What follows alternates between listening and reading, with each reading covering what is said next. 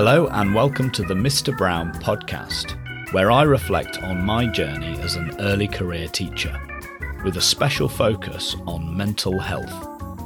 I am your host, James Brown.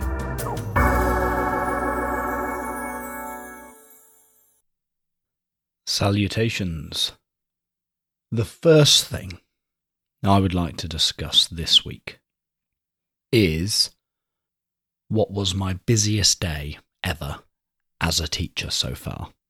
And to be honest, I can't conceive of how I could have a busier day. It was last Wednesday. I was teaching all five periods. I had duty at break time. I had enrichment at lunchtime. I had year 11 intervention after school, so you can think of that as an extra 40 minute lesson after school. And after that, I had a lecture for my MA. And so I don't think I I start my school day at about 7:30. That's when I get into school and start doing my prep for the day. And on that day, I think it was non-stop up until about 5. Now I say non-stop. I do need to acknowledge my wonderful boss who very kindly offered to do my duty for me at break. So I did manage to squeeze in about 5 to 10 minutes of breathing space at break time. But still, it was about as busy as it could have possibly been. Now, why do I mention this?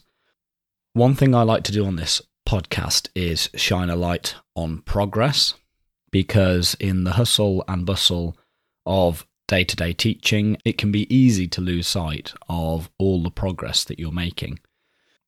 So I I wanted to compare this day with my first day of teaching during my first placement in my training year. On my first day of teaching, I taught one lesson. It was before lunch, and I remember returning to the staff room after lunch and almost collapsing into a chair in exhaustion. I felt like a zombie. My brain felt fried.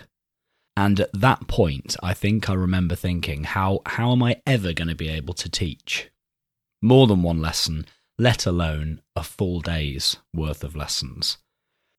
Yet here we are a few years later, and indeed I've taught lots of full days worth of lessons. And on this Wednesday, it was a complete monster of a day, and I managed to get through it. And I didn't feel too bad afterwards.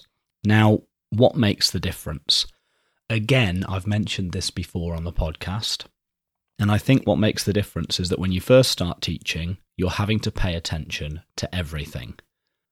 And the analogy I like to use is when you first start to learn to drive a car, you're having to pay attention to the pedals, to where your hands are on the steering wheel, to the mirrors, to your gear stick, to all of the other buttons and levers and indicators, and there's a lot to pay attention to in a car.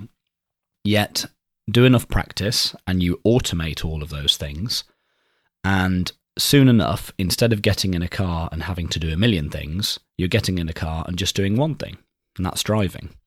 The same goes for teaching. So when you first start, you're having to pay attention to a million things, but with enough practice, all of those things become automated and soon enough, when you enter a classroom, you're only doing one thing instead of a million things, and that thing is teaching. And I think that's what makes the difference. And that only comes with practice. Now, you might wonder why this incredibly busy day snuck up on me like this. It's because my timetable has recently changed. And I've taken on a new year 7 class and they're lovely. They're a handful, but they're lovely. And they've had a bit of a raw deal. They've been on cover for quite a while, and you can tell that they're really hungry to learn. And I wanted to share something one of them said to me in my first lesson with them. She asked me, Sir, are you the head of maths? And I said, No, I'm not the head of maths. That's Miss F.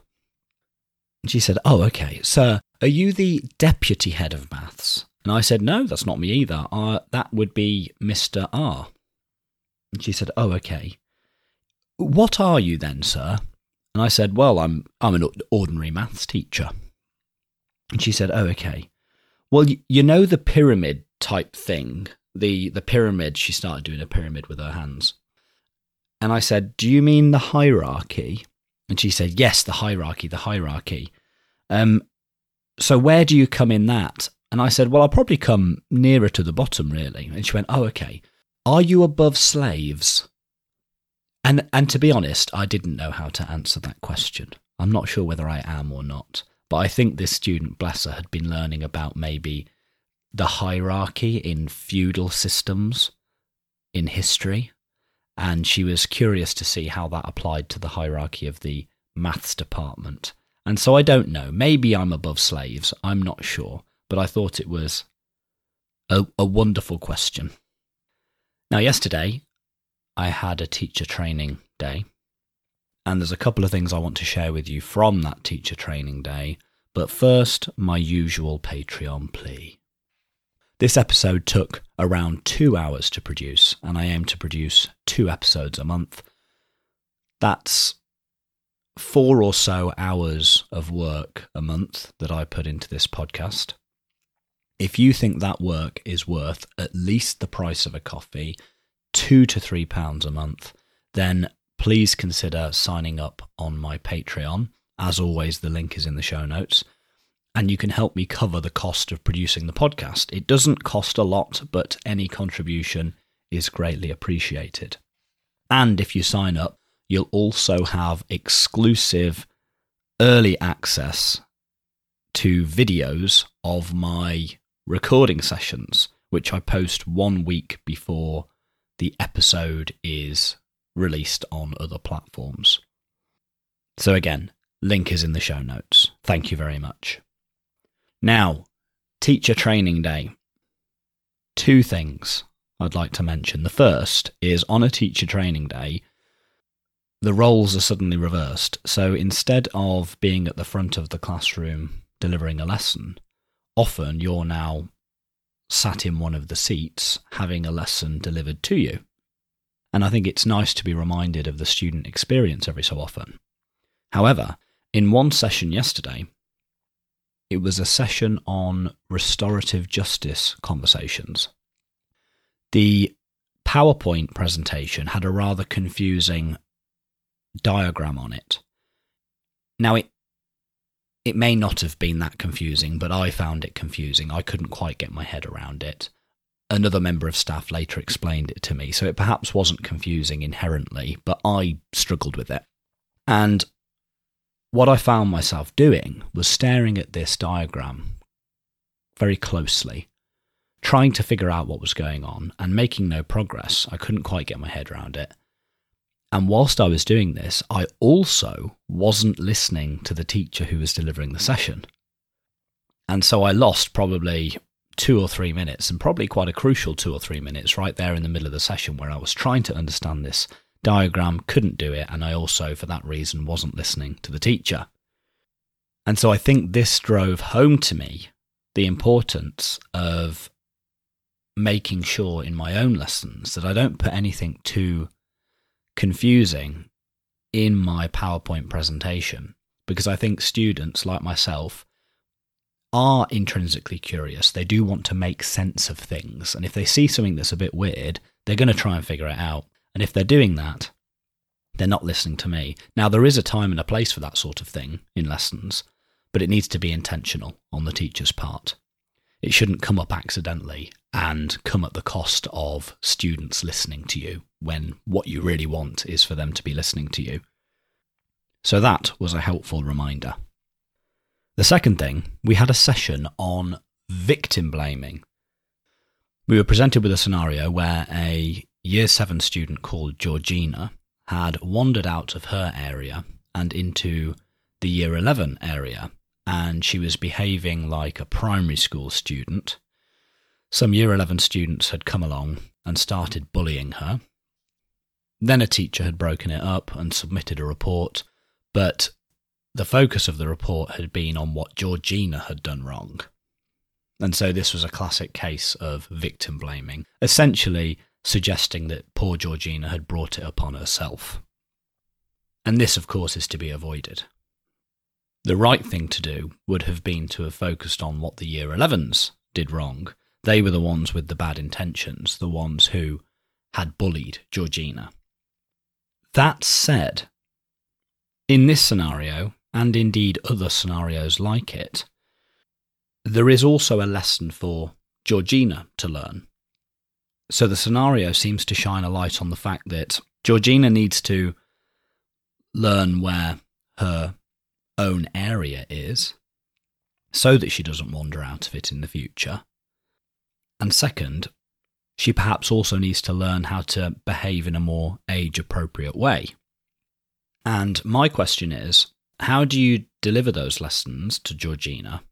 How do you educate her on these two issues without implying that it was her fault?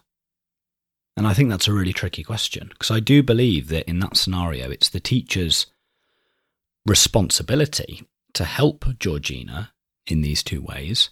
But how do you do that without implicitly saying to Georgina, yeah, it kind of was your fault? You brought it upon yourself. I'd be very interested to hear your thoughts on that one. Right, that is it for today. It felt like a rather hurried episode. I don't think I covered any fewer topics than usual, but I think I covered them slightly more quickly. And that's because on a Saturday morning, I now do park run. And indeed, I'm running more often in general. One of my New Year resolutions was to try to run five kilometers in under 20 minutes. So I have been exercising more, and it has been good for me. I think I'll speak more about this in a future episode. I haven't done a mental health update in a while, but my New Year's resolution to become a better runner has definitely had a positive impact on my mental health. So I need to go get ready for Park Run. I hope you have had a lovely couple of weeks, and I hope the next couple of weeks are lovely for you too, and we'll check in again then. Please let me know any of your thoughts on anything I've mentioned in today's episode. Talk soon. If you enjoyed this episode, please spread the word in person and on social media. You can follow me on Twitter at Mr. Brown Pod or email mrbrownpod at gmail.com. Please subscribe, rate, and review in your directory of choice. Please also consider becoming a patron at patreon.com forward slash Mr. Brown Pod and helping me cover the cost of producing the podcast. Thank you and talk again soon.